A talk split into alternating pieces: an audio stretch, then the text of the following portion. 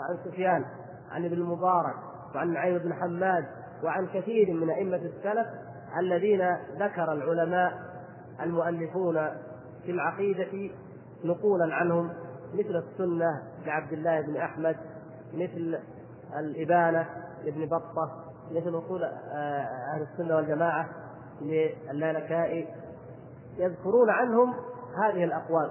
وهذلك مشهور عن الإمام أحمد كما تعلمون، مثلا يقول نمرها كما جاءت ونؤمن بها، وحينئذ ولا نفسرها ولا نقول كيف. ما المقصود إذن؟ نمرها كما جاءت، هذا دليل على أن ظاهرها حق، لأنه قال كما جاءت لا نغيرها عن ظاهرها، لكن إيش؟ ولا نقول كيف، لا نقول كيف، لأنه كما قال الإمام مالك أو شيخه ربيعة الاستواء معلوم والكيف غير معقول أو الكيف مجهول.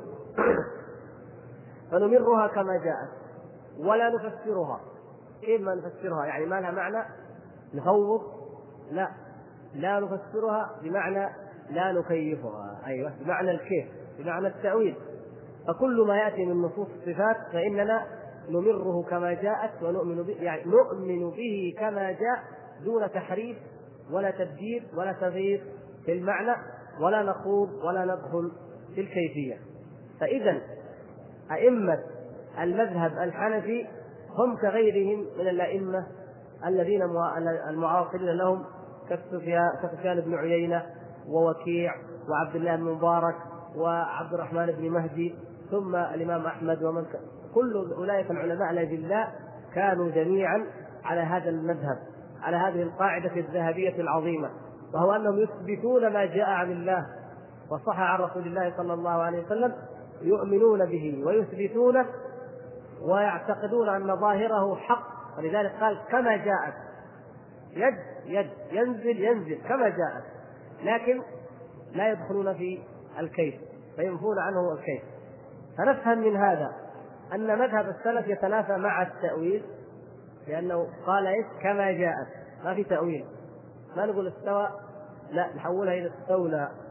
اليد نقول القدرة، ينزل ربك ربنا يروح يقول تنزل رحمته، ينزل أمره، هذا ما ما ما أمرناها كما جاءت، وإنما حولناها وحرفناها. وكما تذكرون أن قلنا أن التحريف هو التأويل، هو في حقيقته إيه؟ تحريف، يعني يغير الكلام، يغير المعنى، يغير اللفظ عما أراده المخاطب الذي قاله. فإذا يرد على أهل التأويل ويرد على أهل التفويض. كيف يرد على أهل التفويض؟ كيف هذه العبارة وأمثالها ترد على أهل التفويض؟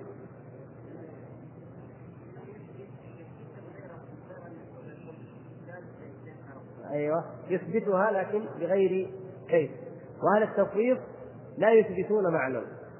الفرق بين مذهب السلف بين المفوضة، المفوضة لا يثبتون أي معنى، استوى الله أعلم بالمراجع، له يد الله أعلم هكذا. لكن السلف الصالح يقولون، مذهب السلف يثبتون المعنى، الاستواء معلوم أثبتنا المعنى، والكيف غير معقول نفينا الكيف، هذا هو الفرق. فبعض المفوضة يستدل مثل هذه النصوص ويقول إن مذهب السلف هو التفويض، لأنه قال نمرها كما جاءت. هل معنى نمرها كما جاءت نثبت الحروف والألفاظ كما جاءت دون أي فهم ولا معنى لها؟ لا، لاحظتم؟ لا، وإنما المقصود نثبت ظاهرها، نؤمن بظاهرها ونقره ونمره كما جاء.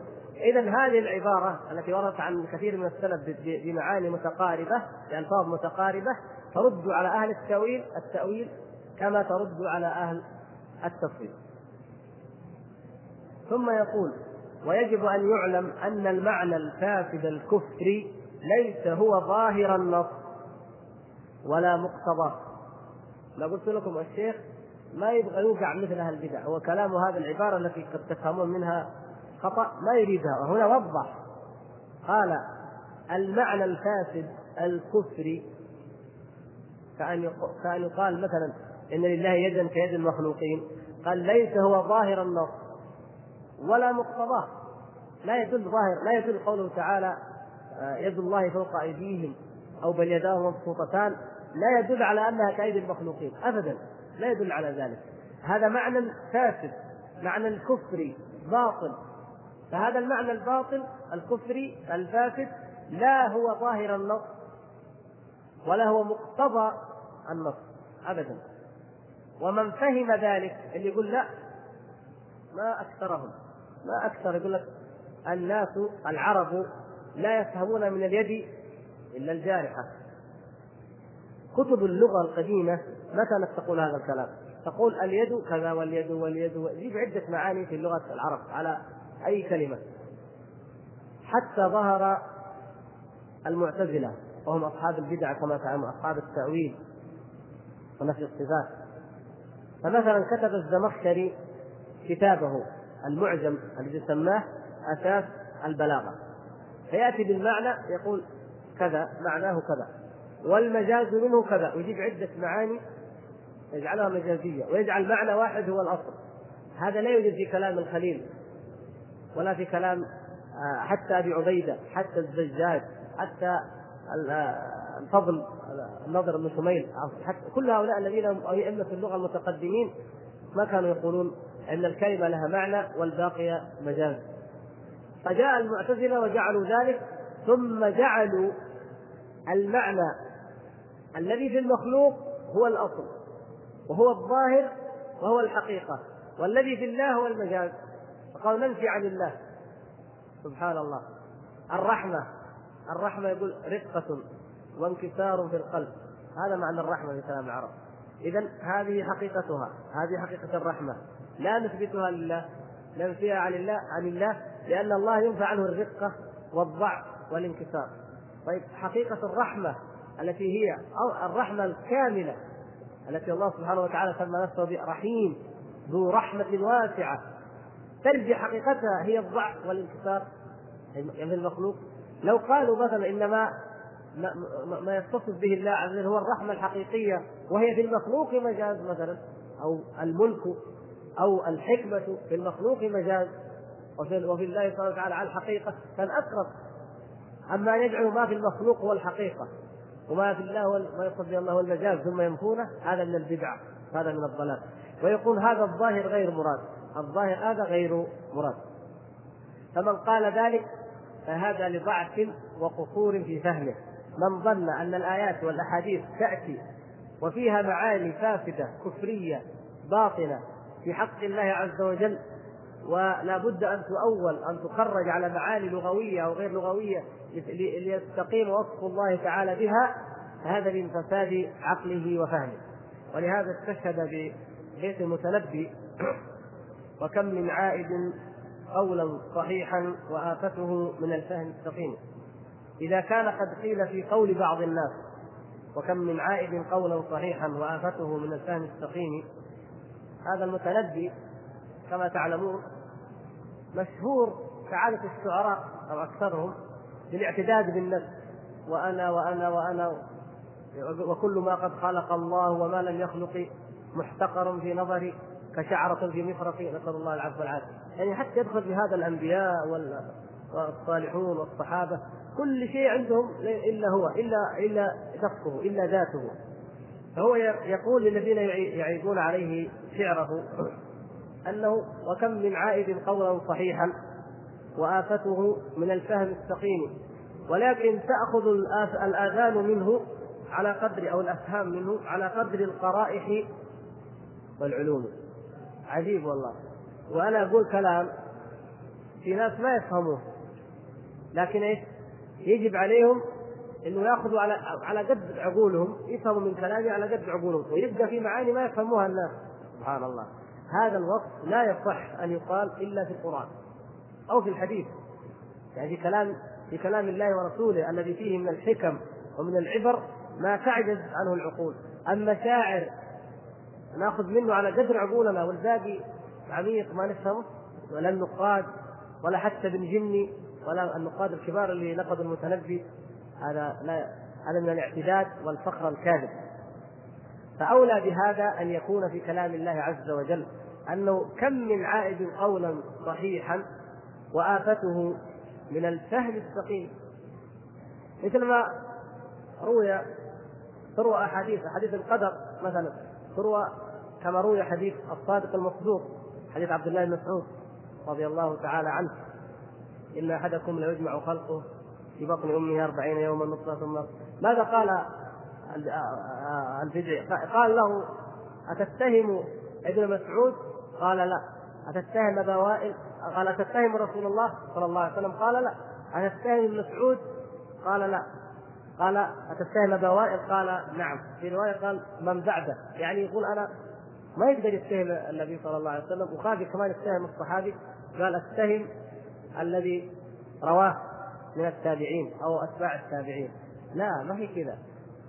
أنت ما فهمت الحديث، فلا بد إما أنك ترد الحديث ووجد أنه ملزم بأن يتهم أحدا، فإن قال اتهم الرسول صلى الله عليه وسلم أعوذ بالله ما يجرى يقولها، فإن تتهم الصحابي ما يجرى يقولها، قال به اتهم أبا وائل. يعني المقصود هو أن هؤلاء الناس لو لو كانوا موقفين أو على حقيقة لاتهموا عقولهم هم. النقلة الحفاظ الأثبات نقلوا الكلام حق وليسوا متهمين فيه، والصحابة والعلماء من تلاميذهم أجل الناس فهما وأعظمهم فهما، فهموا هذه النصوص بلا تعارض. إذا من المتهم؟ عقلهم، وكم من عائد قولا صحيحا، وآفته من الفهم السقيم. فلو اتهموا عقولهم هم لما اتهموا أحدا من السلف ولا من الرواة ولا من النقلة، كما فعل الرازي في أساس التقديس مثلا، عندما اتهم أكثر الرواة حتى الشيخين البخاري ومسلم وحتى أصحاب النبي صلى الله عليه وسلم. وقال الآخر البحثري نفس الشيء لكن أخف، يعني: علي نحت القوافي من معادنها وما علي إذا لم تفهم البقر. النقاد يقولون شعره يقول: أنا علي أن آتي بالقوافي من معادنها، من الأصيلة المعاني الجزلة البليغة، وما علي إذا لم تفهم البقر، وكأن الذين لا يفهمون شعره كأنهم من البقر، يعني أخف شوي، ولا بد في الشعر من مبالغة.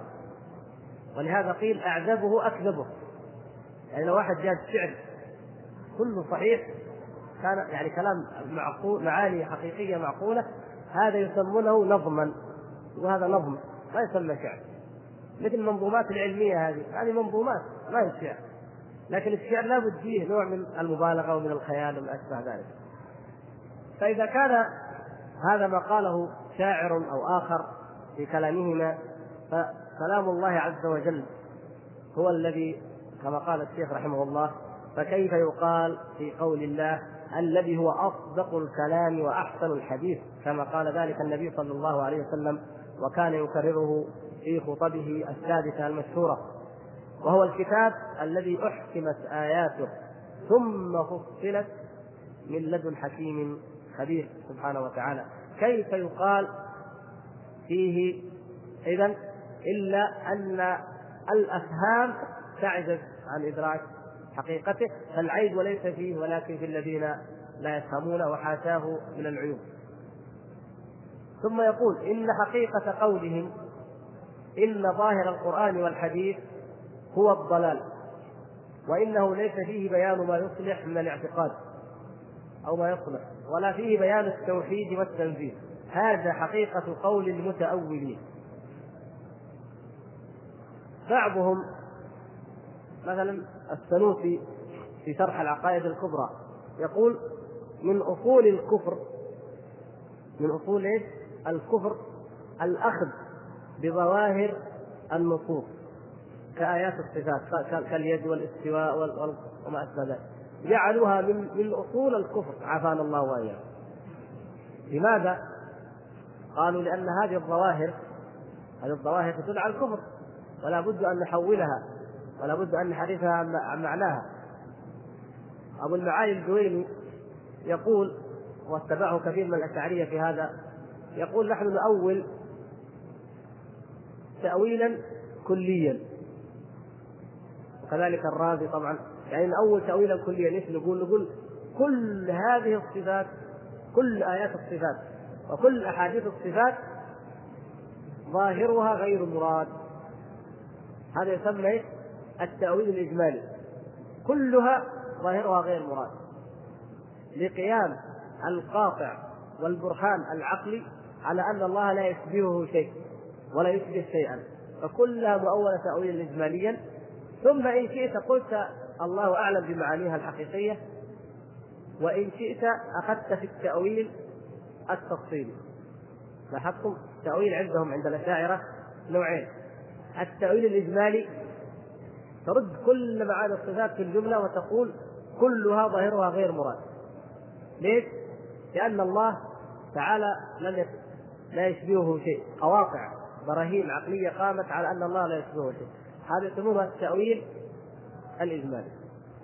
التأويل التفصيلي أن تمسك كل آية من الآيات وتخرجها بتأويل على مقتضى وجه من أوجه اللغة، أي وجه أي معنى، ولو كان زي ما قال أبو حامد الغزالي مثلا يضع الجبار قدمه، قال الجبار الرجل الظالم، الجبار مثلا، الجبار الشيطان، الجبار رجل يخلقه الله يضع قدم، ملك ملك يخلقه الله يضع قدمه في النار، معنى بعيد ولاد وكلام كله ما يدل عليه، بس نقول أي معنى، المهم نخرج الكلام بأي معنى من المعاني، هذا يسمى التأويل التفصيلي.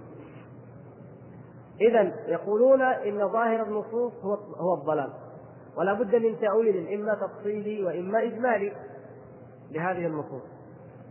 فإذن حقيقة قولهم هذه أن ظاهر القرآن هو الضلال، وأنه ليس فيه ما يصلح للاعتقاد، وليس فيه توحيد ولا تنزيل، هذا حقيقة ما يقوله هؤلاء المؤولون. والحق أن ما دل عليه القرآن فهو حق، نرد عليهم. يقول الشيخ والحق أن ما دل عليه القرآن فهو حق. طيب وما كان باطلا من المعاني؟ يقول وما كان باطلا لم يدل عليه، أي معنى باطل فإن القرآن لا يدل عليه ولا الحديث يدل عليه. ما هو نقول القرآن دل على معنى باطل ثم ننفي هذا المعنى، نقول القرآن لا يدل على معنى باطل، ظاهر الآيات والأحاديث لا يمكن أن يدل على معنى باطل. والمنازعون يدعون دلالته على الباطل الذي يتعين فرضه. إذا لاحظتم الفرق بيننا وبينهم، نقول هذا ظاهر القرآن، ظاهر القرآن والسنة حق، ولا يمكن أن يدل على باطل، ولا أن يكون المعنى الباطل لا ظاهر النص ولا مقتضاه.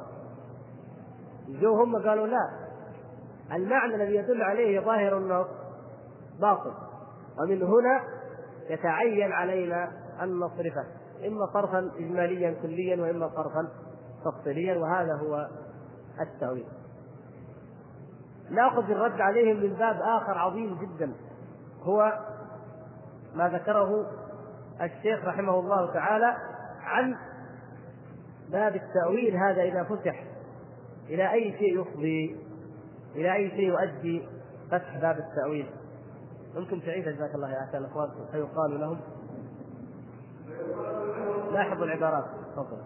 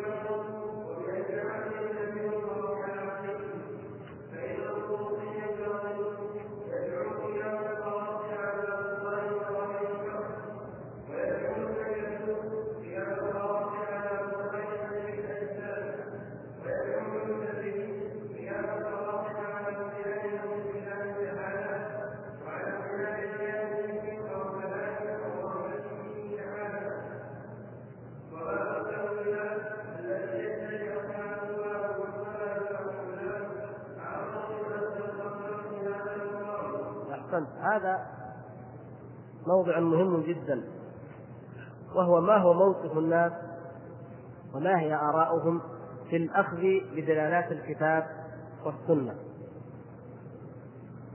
ثم يعني نستطرد من هذا البيان هذه الحقيقة بإجمال، ثم نعود إلى الشرح الذي هو له علاقة فقط بموضوعنا هنا، وهو خصوص الرد على الذين يؤولون الصفات ممن ينتسبون إلى أهل السنة، الذين ليسوا يعني المقصود ليسوا باطنية ولا روافض ولا شبههم، بل نحن وهم متفقون على الرد على الرافضة وعلى الباطنية والقرامطة وأمثالهم. في آخر شيء من الكتاب، آخر صفحتين من الكتاب، لأن الكتاب كما تعلمون فيه يعني معاني متعددة أو مترادفة أحيانا، فآخر شيء مرة يقول: ولفرق لفرق الضلال أو لفرق الضلال، وجدته أيوه، هذا يبين لكم الأنواع. إحنا الآن ممكن نأخذها بس حتى نفهم كم الأقسام، كم أقسام الفرق في الأخذ بالنصوص، بعدين نرجع نوضح هذه التي عندنا هنا، وإن شاء الله تلك لما نصل إليها، بس حتى نفهمها، ولأن في إمكانكم أن ترجعوا إليها إن شاء الله. وهي: ما هي مذاهب الفرق في الأخذ بدلالات الكتاب والسنة، وفي بيان هل بين الرسول صلى الله عليه وسلم وأوضح هذه الدلالات أم ماذا يقولون وإلى أي رأي يذهبون. تفضل تقراها.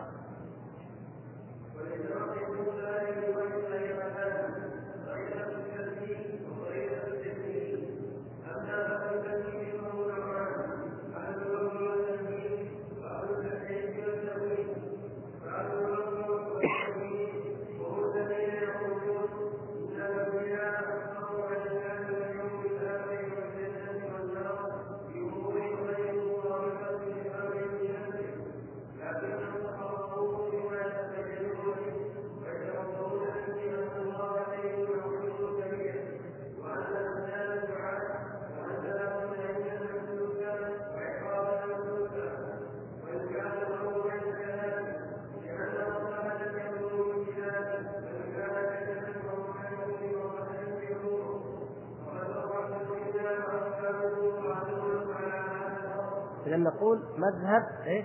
آه السخيل، أصحاب السخيل من هم بالجملة؟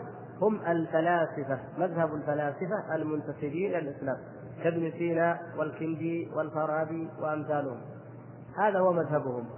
كل ما جاء في الكتاب والسنة تخيلات، هذه الخطابات والعياذ بالله تخيلات، وإنما ذكرت بهذا المعاني لأن حتى الناس لمصلحة الجمهور، يعني العوام، بل الجمهور المقصود عامة الناس، مصلحتهم أن يقال في نعيم وفي عذاب وفي جنة وفي نار، حتى يعني تقوم حياتهم وفق قانون منضبط، فيكتفون الحياة على العدل وعلى الاستقامة وعلى الخير وكذا. لكن في الحقيقة هذه الأمور ليس لها أصل من الصحة، هكذا والعياذ بالله. وكما تعلمون ليس بعد هذا الكفر كفر، هؤلاء ليسوا من الإسلام في شيء بإطلاق. ومن ذلك من ذلك الرسالة الأبحوية، الرسالة الأبحوية لابن سينا مطبوعة حققها الدكتور سليمان دنيا، ذكر فيها أن البعث ليس حقيقيا والعياذ بالله، لا يكون بعث حقيقي للأجساد، وإنما هو خيال، فهذه أشياء خيالية أو روحانية إلى آخر ما لا يجوز أن ينقل إلا على سبيل الذم، عافانا الله وإياكم من هذه الخيالات وهذه الأباطيل.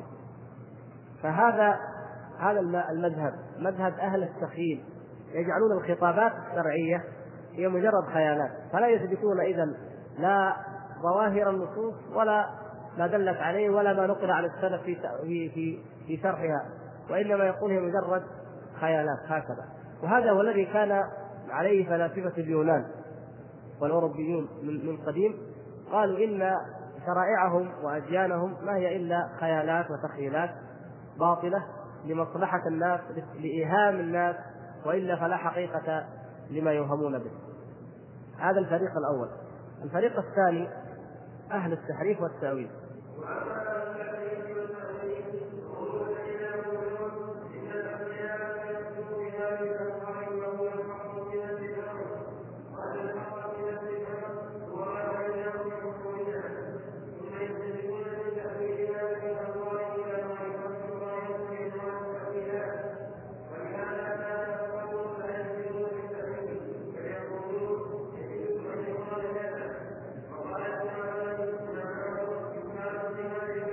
هذا الفريق الثاني أهل التحريف والتأويل، يقولوا لا، في هناك معاني جاء بها الأنبياء وقالوها وتدل عليها النصوص لكن ليست على ظاهرها، لا بد أن نؤولها.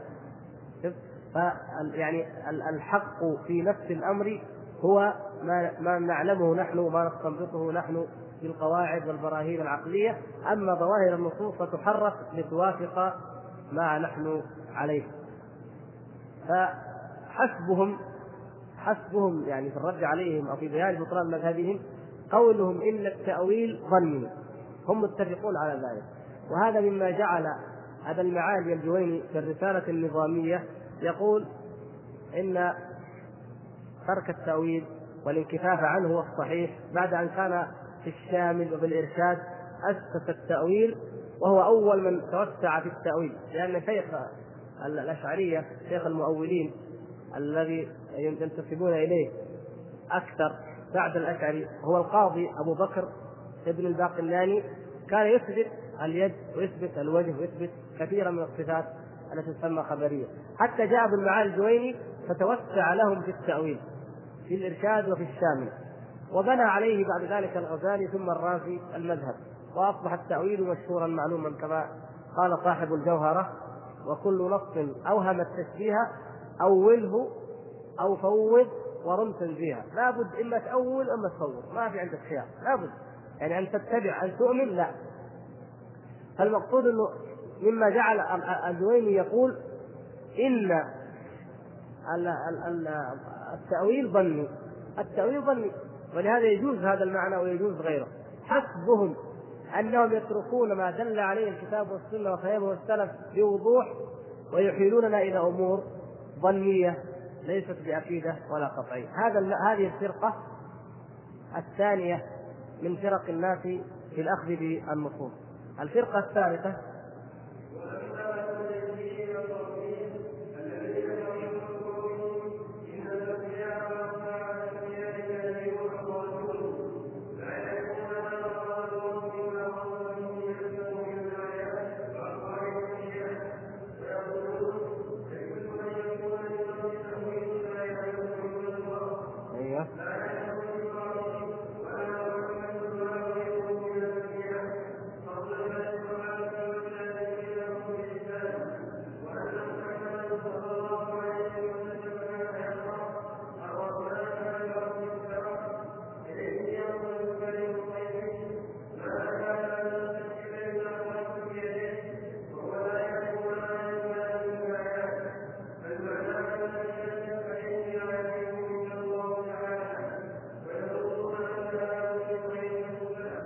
إلى آخره، بين فصل أنهم مختلفون. المقصود أن هذه الفرقة الثالثة التي تسمى فرقة التجهيل والتضليل، وهم يسمون أنفسهم المفوضة، المفوض أتباع السلف، فحالك نحن الذين على مذهب السلف نفوض المعنى ونقول لا يعلم تأويلها إلا الله، كما مر معنا معنى التأويل، فكل نصوص الصفات والكثير من الآيات خبرية أو قلبية نقول لا يعلمها إلا الله، هكذا بإطلاق، لا النبي صلى الله عليه وسلم ولا جبريل ولا الصحابة ولا أحد يعلم معناها، ويظنون أن هذا هو حقيقة الإيمان، حقيقة مذهب السلف، وهو في الحقيقة تجهيل للنبي صلى الله عليه وسلم وللصحابة وللراسخين في العلم بأنهم لا يعلمون معاني كتاب الله سبحانه وتعالى. هذه الثلاث الفرق في الأخذ بالنصوص. نرجع لهذه الفرقة التي هي الثانية طبعا هنا، التي هي أصحاب التأويل، والمقصود بها هم الأشعرية والماتريدية. هنا يقول: فيقال لهم: هذا الباب الذي فتحتموه، باب التأويل، وإن كنتم تزعمون أنكم تنتصرون به على إخوانكم المؤمنين في مواضع قليلة خفية، تنتصرون به على من يثبتون الأسماء والصفات وتسمونهم مشبهة، وتنتصرون عليهم في مواضع قليلة خفية، يعني ليست قد قد قد يغفل الناس أو لا يدرك بعض الناس معناها، بعض الأحاديث حتى لا تبلغ بعض الناس مثلا.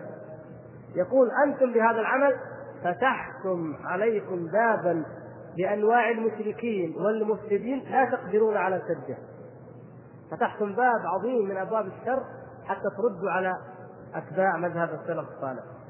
يقول: فإنكم إذا سوغتم جوزتم صرف القرآن عن دلالته المفهومة بغير دليل شرعي.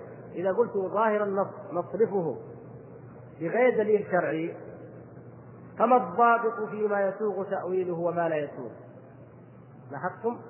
إيش الضابط اللي نعرف أنه هذا يسوغ تأويله تأويله صحيح أو واجب؟ هم يقولون واجب.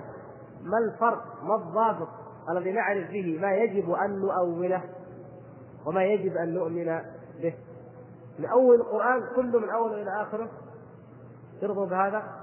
طبعا لا، ما يقولوا هم كذا. طيب إيش الأول؟ ها يقولون فإن قلتم ما دل القاطع العقلي على استحالته أولناه وإلا أقررناه. أيوة، رجعونا إليه العقل، ما دلت البراهين والقواطع العقلية على تأويله أولناه، واللي ما يدل عليه نؤمن به. يقول لك يا أخي خلي عقيدتك وراء عقلك، كما كتب بعضهم في مقدمة كتاب مشهور معروف كثير عند طلاب العلم، يقول اللي هو اسمه ايش؟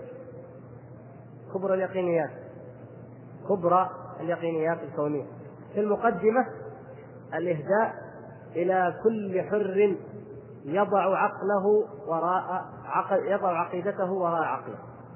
يعني أول شيء تفكر تعرضها على العقل، إن وافق تمام تؤمن به، ما وافق عقلك فيه ترده، فتضع العقيدة وراء العقل. إذن أين الذين يؤمنون بالغيب؟ أول ما وصفهم الله الذين يؤمنون بالغيب، أين الإيمان بالغيب إذن؟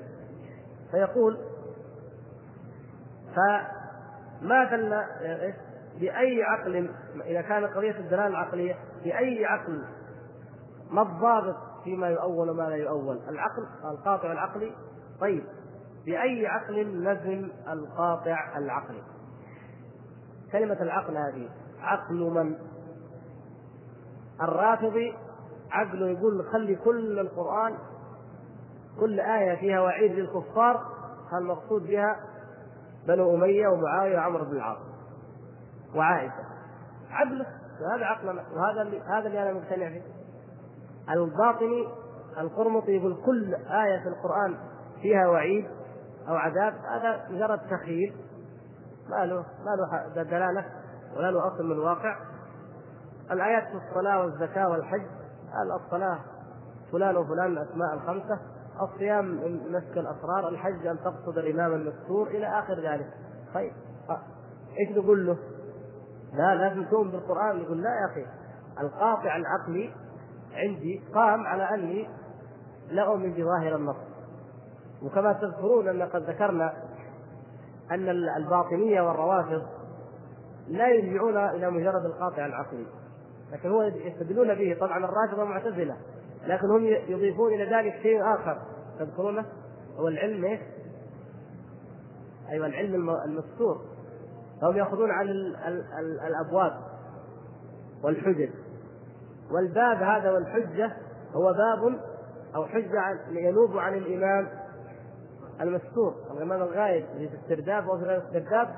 هذا عنده العلم الحقيقي، لأن عنده الجفر والجامعة، الكتابين اللي فيها كل العلم، يقولون الجفر والجامعة، وهو يقول ينقل عنها ويبلغها إلى الناس. فيقولون نحن لا نؤمن بظاهر الكتاب والسنة إلا على هذا المعنى الذي نحن نفهمه ونقره، فهذا اللي دلت عقولنا عليه. فيجوا هذولا مثلا الفيلسوف، طبعا زي ما ذكر هنا الفلاسفة، يقولون قام القاطع العقلي على بطلان حشر الأجساد. كيف؟ والله إنسان يموت يصير تراب خلاص، كيف يرجعها؟ إذن القاطع العقلي هكذا عقولهم تقول ما في حشر أجساد ولا بعث ولا قيامة، كيف نرد عليهم؟ إذن نحن إذا قالوا هؤلاء إذا قالوا القاطع العقلي، يعني البرهان العقلي القاطع، يعني الدليل العقلي القاطع، من تقديم الصفة على الموصوف. قاطع عقلي يعني برهان قاطع، نعم عقلي قاطع، برهان عقلي قاطع أو دليل عقلي قاطع. فهم يقولون الفيلسوف يقول دل القاطع العقلي على أن الحشر ليس حقيقية وإنما هو بالأرواح. المعتزلي يقول دل العقل على أن الرؤية ما في أحاديث الرؤية وآيات الرؤية، العقل يقول ممتنع رؤية الله سبحانه وتعالى. الآخر يقول العلم أو الكلام أو الرحمة الجهمية وهكذا. طيب إذن كل واحد يجي أول على كيفه، العقول تختلف وكل واحد من العقل يقول كذا، فما الذي يضبط هذه العقول؟ فإذا نحن قلنا لهم لا، قالوا الحق هو التأويل أو أقررناكم بأن التأويل صحيح، وأن المانع أن القرينة الموجبة لصرف اللفظ من الاحتمال الراجح إلى الاحتمال المرجوح هو القرينة العقلية، ذكرتم هذا؟ يعني هذا هو الرابط، أنه هم يقولون نصرف المعنى الراجح المرجوح ليه؟ لقرينة، القرينة هذه هي القواطع العقلية. إذا آمنا بهذا القواطع إذن كل لفظ ممكن أن يؤول، حتى وأقيموا الصلاة وآتوا الزكاة إلى آخر، لا يبقى لدينا أي شيء، إذن ما بقي من ديننا شيء خلاص. طيب يجي يقولوا لا نحن ما قصدنا كذا، نقول نعم، يعني نخاطب الأشعرية والماتريدية المؤولين، أنتم ما قصدكم كذا، لكن إذا فتحتم هذا الباب جاءونا الفلاسفة والقرامطة وقالوا لماذا تأويلكم أنتم صحيح؟ تأولون الاستواء، تأولون العلو، العلو ثابت بأدلة تعد بالآلاف، العلو علو الله سبحانه وتعالى. طيب ليش أنتم تأولوا العلو ونحن ما نأول البعد؟ إيش الفرق؟ هذه آيات وهذه آيات، هذا كلام وهذا كلام، عندنا قاطع عقلي عندكم قاطع عقلي. صار زي قصة الرجال اللي يقول إيش؟ حين ذهب بحماره قال لا بل بحماره، لأن الباء تجر، قال باعه. كيف باعه؟ قال يبغى يقول باعه، قال لا قل باعه، قال ليش باءك تجر وباء ما تجر؟ ايش الفرق؟ هذه باء وهذه باء، فكيف نلزمهم؟ فلا بد حينئذ ان يكون لدينا ما يلزم الجميع، وهو تفسير كلام الله، الايمان بكتاب الله عز وجل وبسنه النبي صلى الله عليه وسلم كما فهمها السلف الصالح، كما فسرها النبي صلى الله عليه وسلم واصحابه وفهمها السلف، وما عدا ذلك مبتدع، ثم قد يكون كفرا وقد يكون ضلالا وقد يكون خطا. تذكرون قلنا انواع التاويل ثلاثه، تذكرون هذا التاويل ثلاثه انواع، كفر مثل تاويل ايش؟ الباطنيه، لا روايات الباطنيه والروافض، هذا كفر، ان الله يامركم ان تذبحوا بقره قالوا عائشه، فهذه في اليهود، موسى يقول لليهود ايش ذبح عائشه ذاك اليوم، هذا واضح انه كفر لانه تحريف لكتاب الله عز وجل متعمد، هذا تاويل كفر. والتاويل الذي هو ضلال مثل تاويل الثواب الثولى، ايوه، والتاويل الخطا هو مثل ايش؟ مثل ما يقع في كلام بعض السلف، لا عن قصد تحريف الكلام عن موضعه، لكن هو فهم من الآية هذه خطأ، فهم من الآية خطأ، كما فهم بعضهم أن الكرسي هو العلم، خطأ، يخطئ في ذلك، وهذا قد يكون له أجر الخطأ وليس له أجر الصواب، لكن لا يتضلل ولا كافرا. هذا يعني كالسبب، لكن لنا ننفع يعني في أول غريب من أول كتاب. فيلزم حينئذ محذوران عظيمان، نكملها إن شاء الله وبعدين ننتهي إن شاء الله.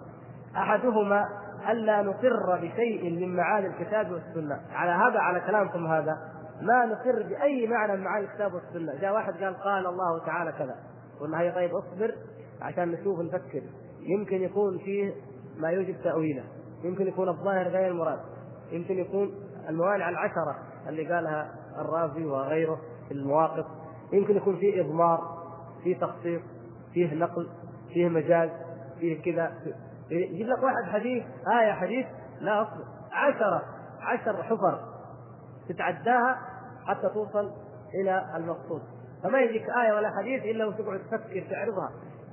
خلنا نشوف، يمكن الجويني أولها، طيب ما أول الجويني، بلكي الرازي أول، شوف دورنا في أساس التقديس ما لقيناه، نستنى شوف المواقف، شوف شرح الكبرى يمكن أولوها العلماء. يا أخي أنا لو أؤمن بالظاهر هذا ممكن أكثر، أعوذ بالله، زي ما قالوا من أصول الكفر اليوم بالظاهر، خلنا نتأكد، يمكن العلماء أولوا، إذا ما في آية ولا حديث ما لهم بشيء، لأن الإحالة إلى المجهولات. والشيء الآخر المحظور الثاني أن القلوب تتخلى عن الجزم بشيء مما تعتقده مما أخبر به الرسول صلى الله عليه وسلم، إذ لا يوثق بأن الظاهر مراد، ما في ثقة لأن هذا النص مراد، والتأويلات مضطربة، وكم تأويل، اليد النعمة، وقالوا القدرة، وقالوا آه كذا المعالي الجبار زي ما قلنا، قال ملك، قال شيطان، قال ظالم، اختلفت التأويلات.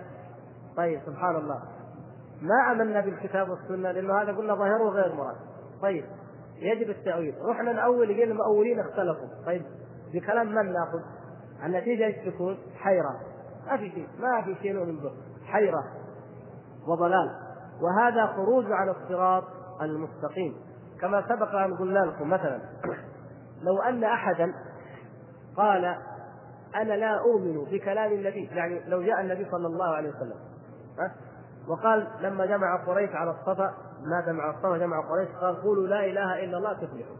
لو قال أحد من قريش يا محمد إني لن، أنت عندي صادق، أنت عندي صادق لكن لن أؤمن بكلامك هذا حتى أعرضه على أحبار اليهود لأنهم أعلم بالكتب المنزلة، أو حتى أعرضه على فلان من الناس، هل يسمى هذا مسلما؟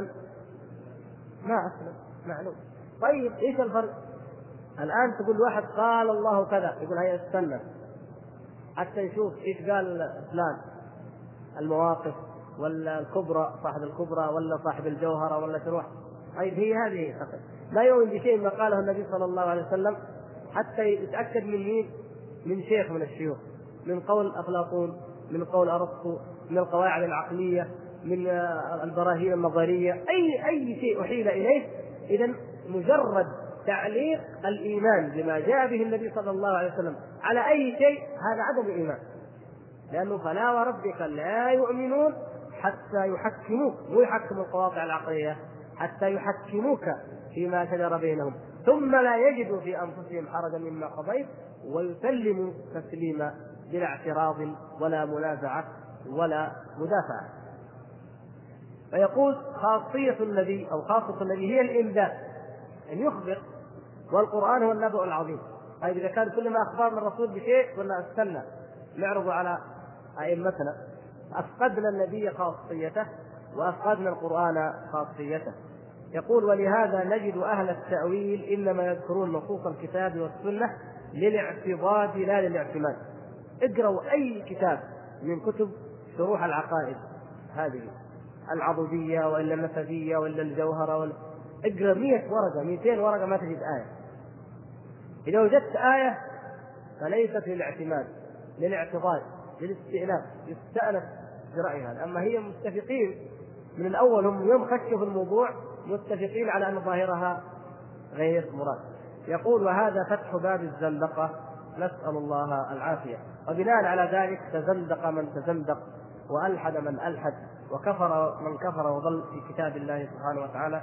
نسأل الله أن يعافينا وإياكم من آفات القلوب والعقول، وأن يوفقنا للعلم النافع والعمل الصالح والفهم والفقه في الدين، إنه سميع مجيب.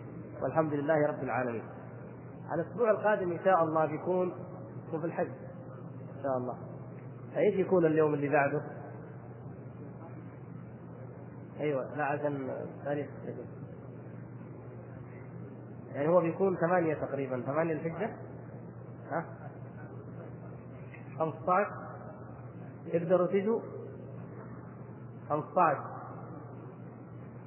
ها ولا برضه يعني نرجو، لكن نخشى انه الواحد يرجع يوم ثلاثة عشر او كذا يكون تعبان او شيء.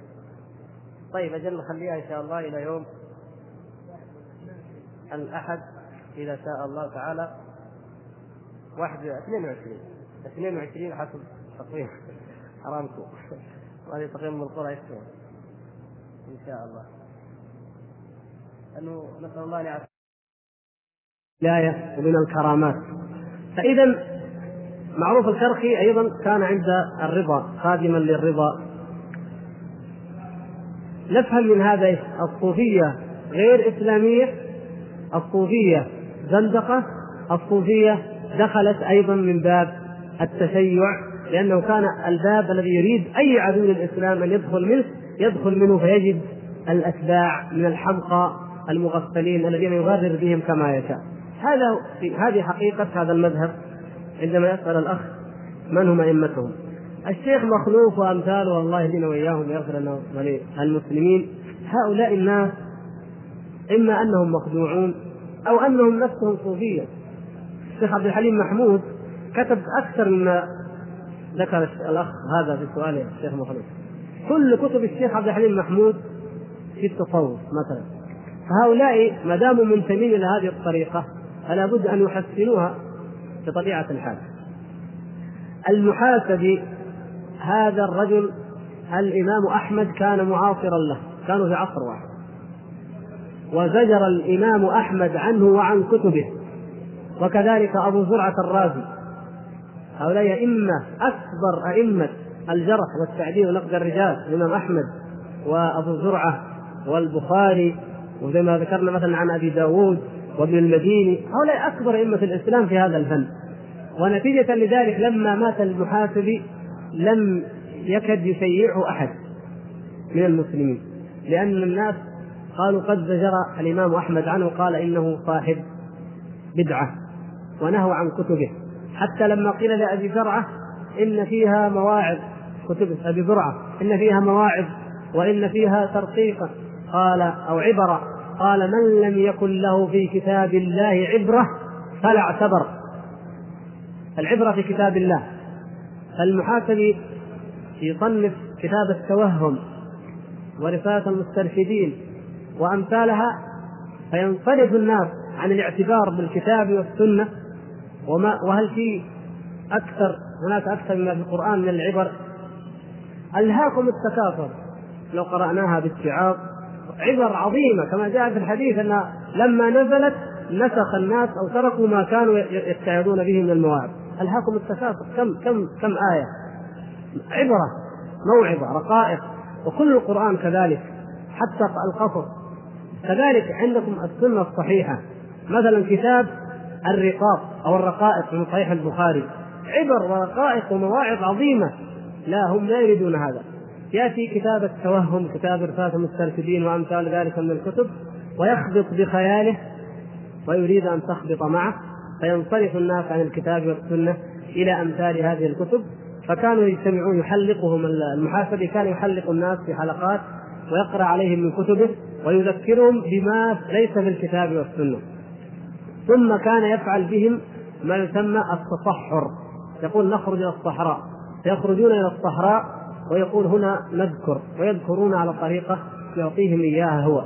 ولهذا زجر عنه الأئمة وعن طريقته، فنحن ولله الحمد في غنية عنه وعن أمثاله.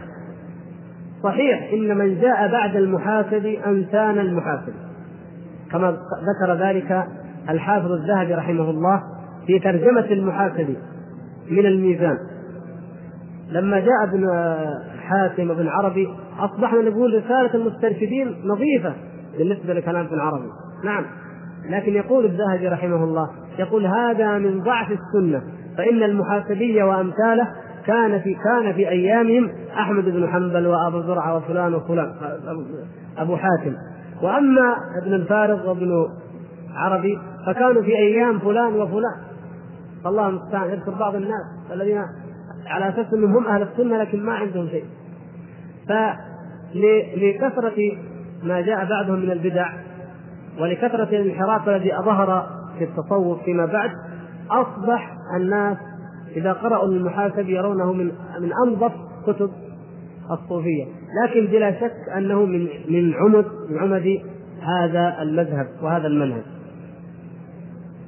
السؤال الثاني الأخ يسأل عن قضية فقد ذكر ذكرنا شيئا من الطرف الإجابة عليها فيما مضى، ونريد أن نطرح السؤال على الجميع الآن.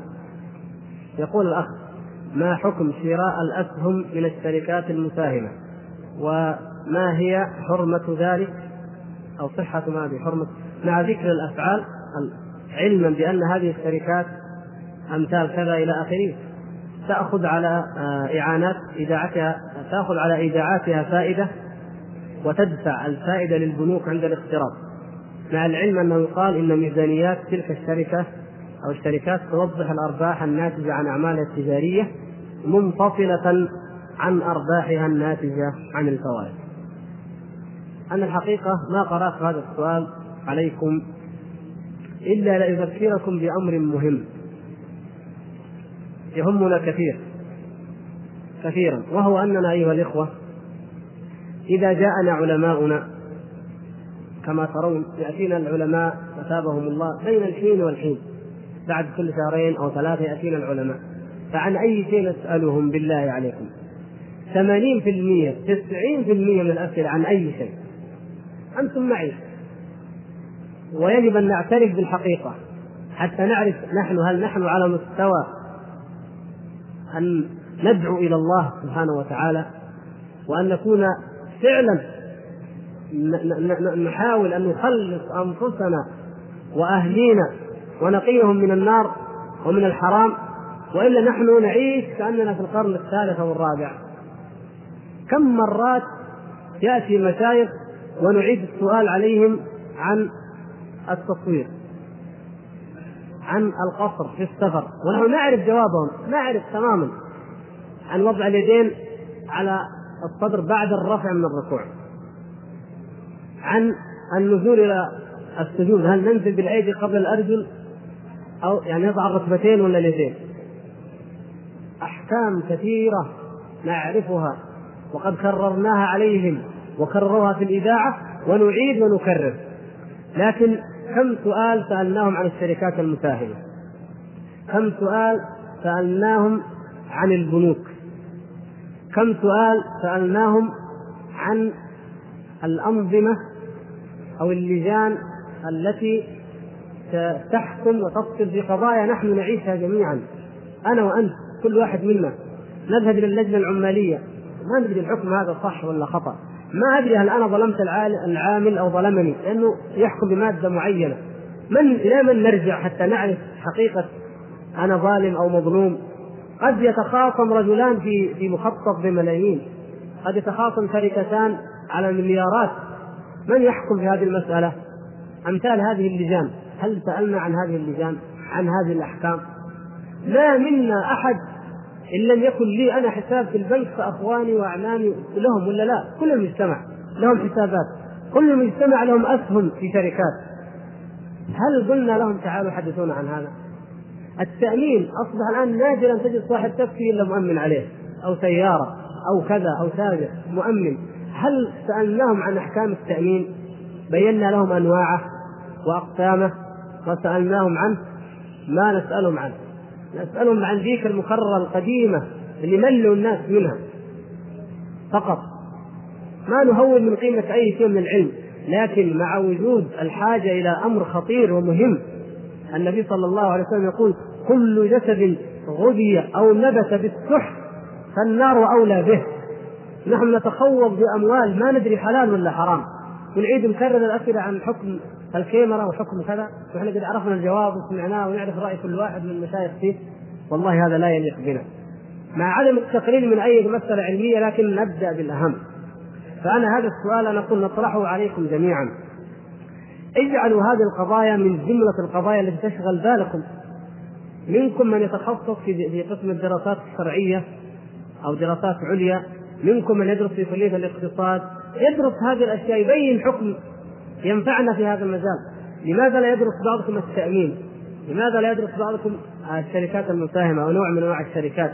لماذا لا تأخذون دراسات ميدانية تطبيقية على بعض الشركات وتدرسون أنظمتها ما لها وما عليها وتفيدون الناس في هذا الشيء؟ قد تنفع هذه الشركة أنت لأنك تبين لها الحرام فتتركه إن شاء الله، قد ينفع الله بك، وأيضا تنفع الناس الزبائن أو العملاء فيكونون على بينة من هذا الأمر. أما الآن ما عندنا جواب، ما ندري، وأنا زيكم الشركات المساهمة ما درست نظامها، ما أدري ليش، لأن شغالين في هذا الأشياء، هذا خطأ، هذا نقص وعجز وعيب فينا جميعا نحن الشباب. لكن مصيبتنا أننا علماؤنا الذين يمكن أن يقولوا كلمة الفصل في هذه الأمور لا نسألهم عنها ولا نعرضها عليهم. طيب كيف إذا توفاهم الله عز وجل وكلنا صائرون إلى الموت وهم على على سن كبير كما تعلمون؟ ما يبذلنا نحن هؤلاء الجهال، كيف يكون رأينا؟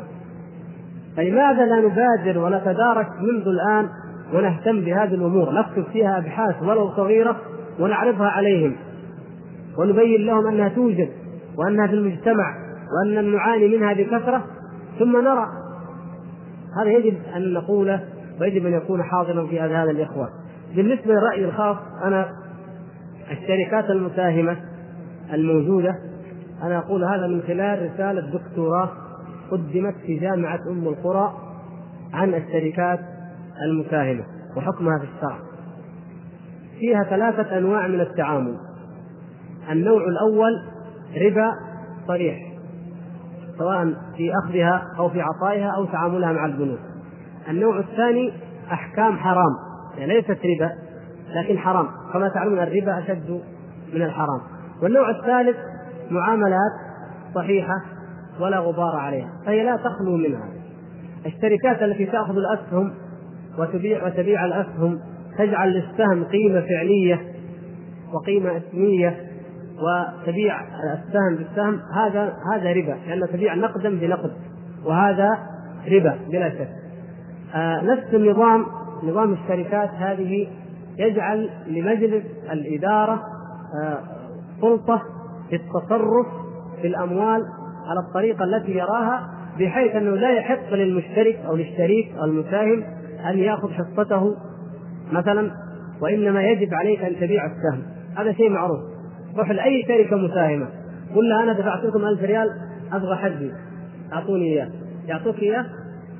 قل لهم أنا الألف ريال هذه بنيتوا أنتم مصنع أبغى تعطوني حصتي من المصنع، ما يعطوك إياه. يقولون بيع السهم. لماذا؟ لأن البيع مرتبط بنظامهم، وهذا النظام مرتبط بالمعاملات البنكية، فأنت لا تستطيع أن تسحب نقدك رأس مالك، ما تستطيع أن تأخذه. عدة أمور عدة إشكالات تجعل الإنسان يحترز من هذه المعاملات.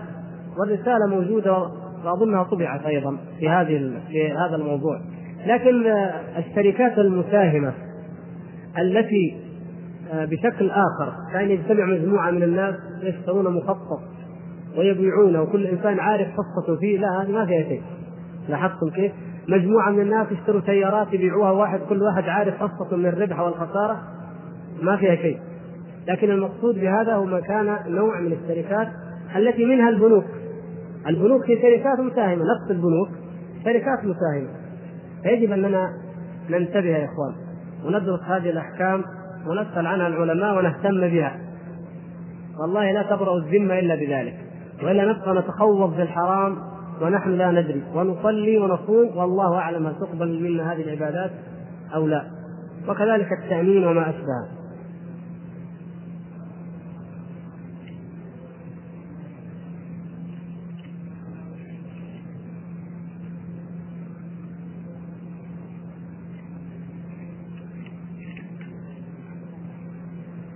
يقول الأخ هل بشر الحافي منهم والجنيد؟ بشر الحافي كان من العباد الزهاد، ينسبه الصوفية إليهم وهو ليس منهم، إلا أنه وافقهم في شيء وهو عدم الزواج، وهذا الذي أنكر عليه الإمام أحمد رحمه الله.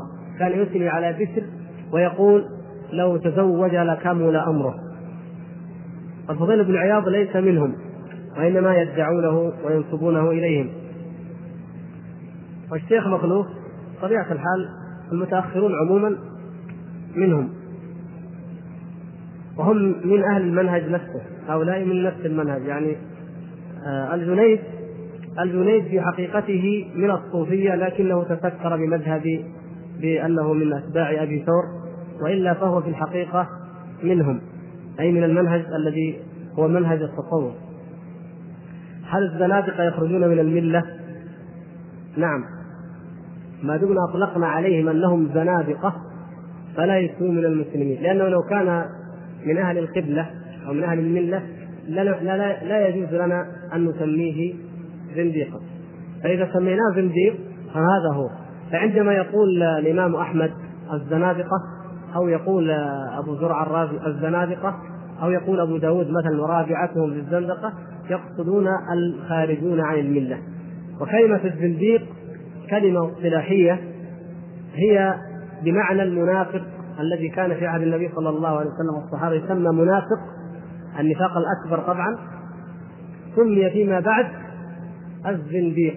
ويقال إن أصل اشتقاقها من كلمة زندكي، زندكي في اللغة الهندية أو اللغات الشرقية معناها الدهر أو الوقت أو الحياة أو ما أشبه ذلك، فيسمون يعربون إلى الدهرية، يعني الزنادقة أو الدهرية، الاصطلاح واحد. بمعنى إيه؟ الذين يقولون كما قال الله عز وجل: وقالوا ما هي إلا حياتنا الدنيا نموت ونحيا وما يهلكنا إلا الدهر، لا يؤمنون بالبعث ولا بالآخرة ولا بالنبوات، فيقال لهم الجهرية أو الزندكية نسبة إلى زندكي أي إلى الوقت أو إلى الدهر. ثم قيل حولت الكاف إلى قاف قيل زندقي، هذا أقرب الأقوال في اشتقاقه.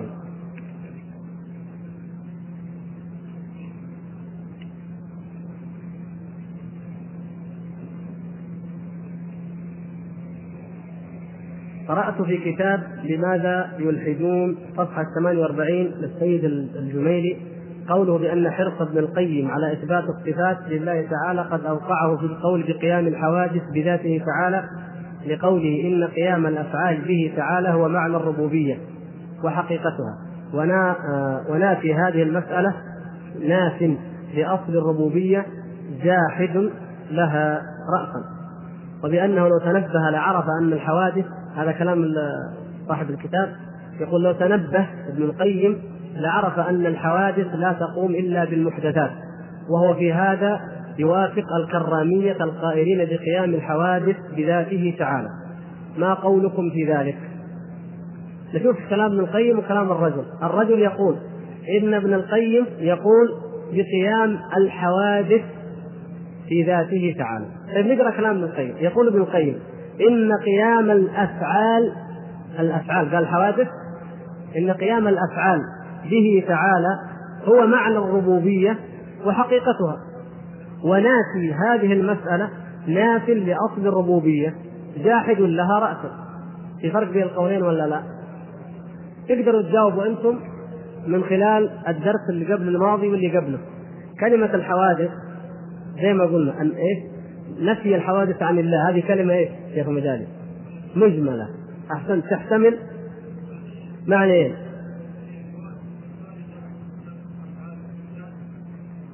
أيوة، يعني نقول نفي الحوادث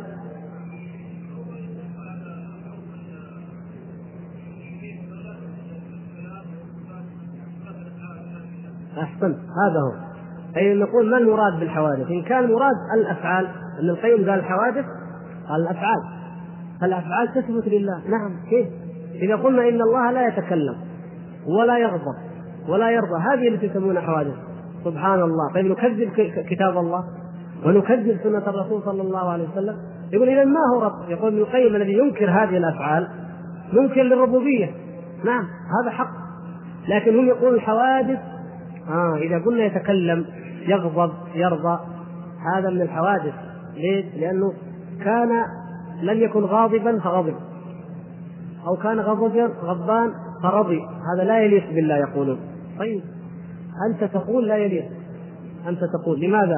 يقول ان الغضب هو غليان الدم في القلب، والرضا هو فرحة الانسان او انبساط القلب او كذا. طيب ما الحل؟ قالوا لا، نقول الرضا إرادة الانعام، والغضب إرادة الانتقام، والكلام قالوا الكلام نفسي زي ما تعرفوا مرة معنا، هذا تكلم يعني قال في نفسه، ما تكلم ما ما, ما قال كلامه. طيب كلم كلم موسى بالكلام النفسي كيف؟ طيب الرضا الغضب هذه كلها في القرآن وكلها في السنة. آه إذن هؤلاء يقولون نحن ننزه الله عن هذه الأشياء. فنقول لهذا الجميل وغيره والجميل: هل تنزه الله تعالى أنت بشيء عن تنزهه عن شيء ذكره لنفسه سبحانه وتعالى؟ هو يصف نفسه بأنه يغضب ويرضى ويتكلم، ورسوله صلى الله عليه وسلم يصفه بأنه ينزل وأنت تقول أنا أنزه الله عن هذه لأنها من صفات المحدثات، هل هذا يليق بالمسلم؟ لأنه يظن أنه لا يمكن الغضب والرضا إلا على الطريقة الآدمية، فيها غليان في القلب وفيها كذا. نقول لا يا شيخ، تسكين أنت تتكلم الآن عن المخلوقين بينما نحن نتكلم عن الله. هل الله سبحانه وتعالى كأحد من خلقه؟ سبحانه وتعالى ليس كمثله شيء. فإذا صفات الله أيضا تختلف عن صفات المخلوق. غضب الله ليس كغضب المخلوق، رضا الله ليس كرضا المخلوق، كلام الله ليس ككلام المخلوق، نزول الله ليس كنزول المخلوق. إذن ليس هناك إشكال. فبهذا تعرف أن من يتجرأ على العلماء على علماء السلف بالتخطئة أنه هو المخطئ.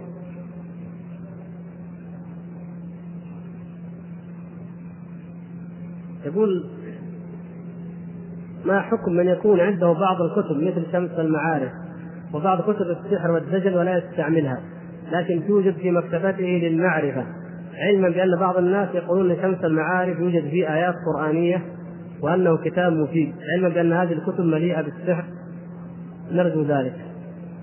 هو اقتناء هذه الكتب فرق طبعا بين الإنسان يريد أو يطلع عليها، وهذا لا يكون إلا لمن هو فعلا لديه العلم ولديه الاختصاص في هذا الشأن. شفتوا الذين يعملون في فك الألغام مثلا، هذا لابد لابد يشوف ألغام صح ولا لا، ولابد يتدرب عليها ولابد يعرفها. لكن أنا وياك الحمد لله احنا في عافية، ما لا نبغى نشوفها ولا نبغى نفكها. فهكذا فكل شيء في ناس متخصصين له. فهذه كتب السحر المتخصص في دراسة هذه الموضوعات والذي يريد أن يبين للناس حقيقة السحر أو أنواعه لا بأس أن يطلع عليها، لأن هذا لو تكلم بغير علم لا يجوز الكلام بغير علم. وإن قال لا أدري، فإذا لم تدري أنت وأنت المتخصص في هذا الشأن من أين نأخذ العلم عن هذه الأمور؟ فلا يقبل منه ذلك.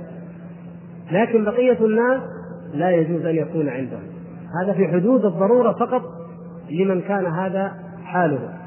أما أنه فيها آيات طبعا هو لو لو أنهم جابوها كلها سحر من أول آخرها لأنكرتها قلوب الناس، لكن يقولوا هو قطب، هذا البوني وأمثاله قطب من أقطاب من أولياء الله.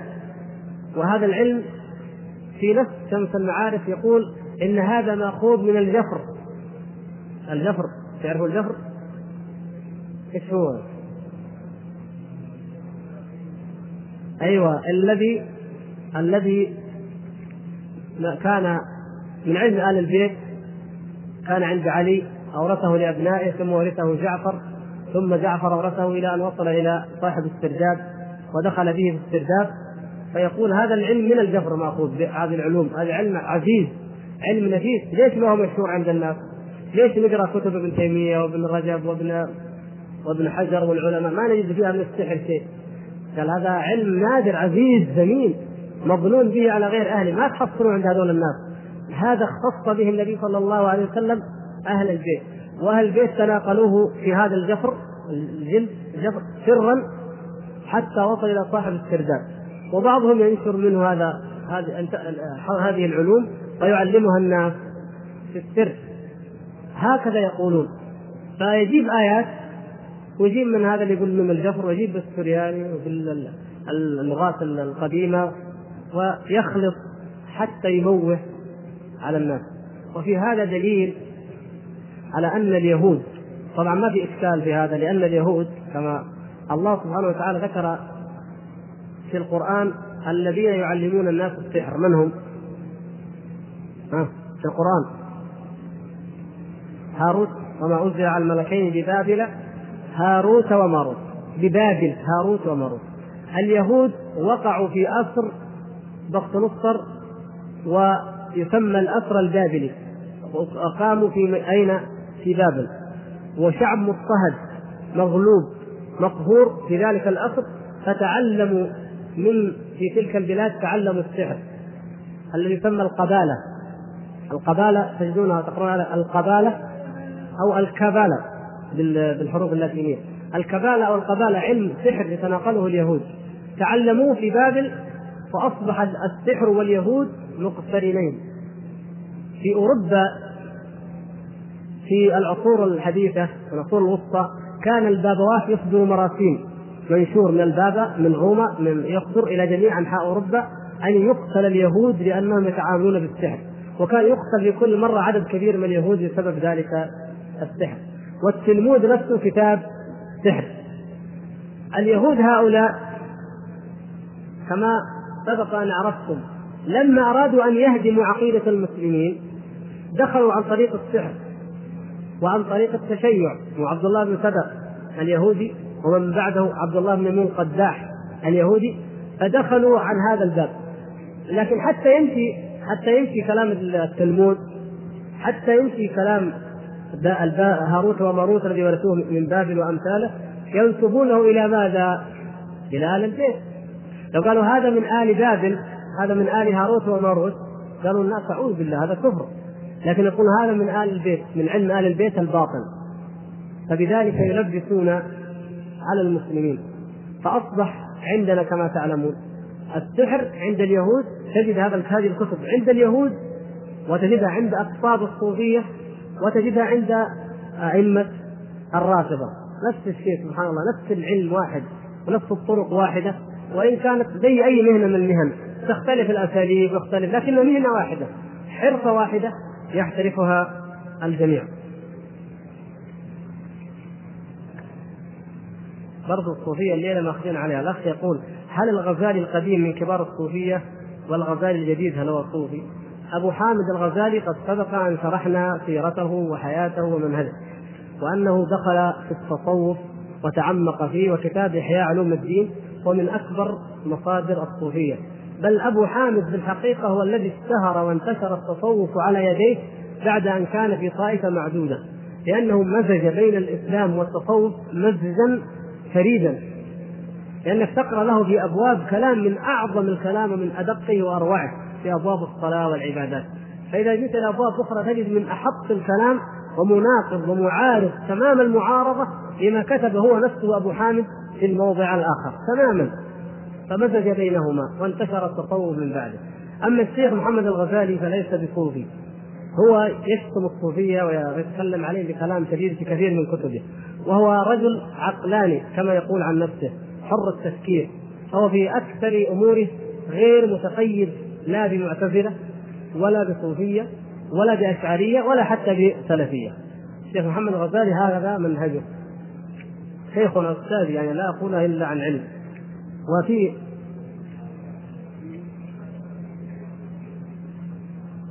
أيوة رجوعه في آخر حياته قد ذكرناه، نعم أبو حامد الغزالي رجع لكنه لم يبين الرجعة، مات وهو في أول الطريق، مات والبخاري على صدره، لسه ما كتب ما بين، إلا أنه كتب إلجام العوام في عن علم الكلام أفضل علم الكلام، كتب في الرد على الأشعرية أيضا عدة كتابات، ثم بدأ يريد أن يرجع عن التصوف لكن لم يصل.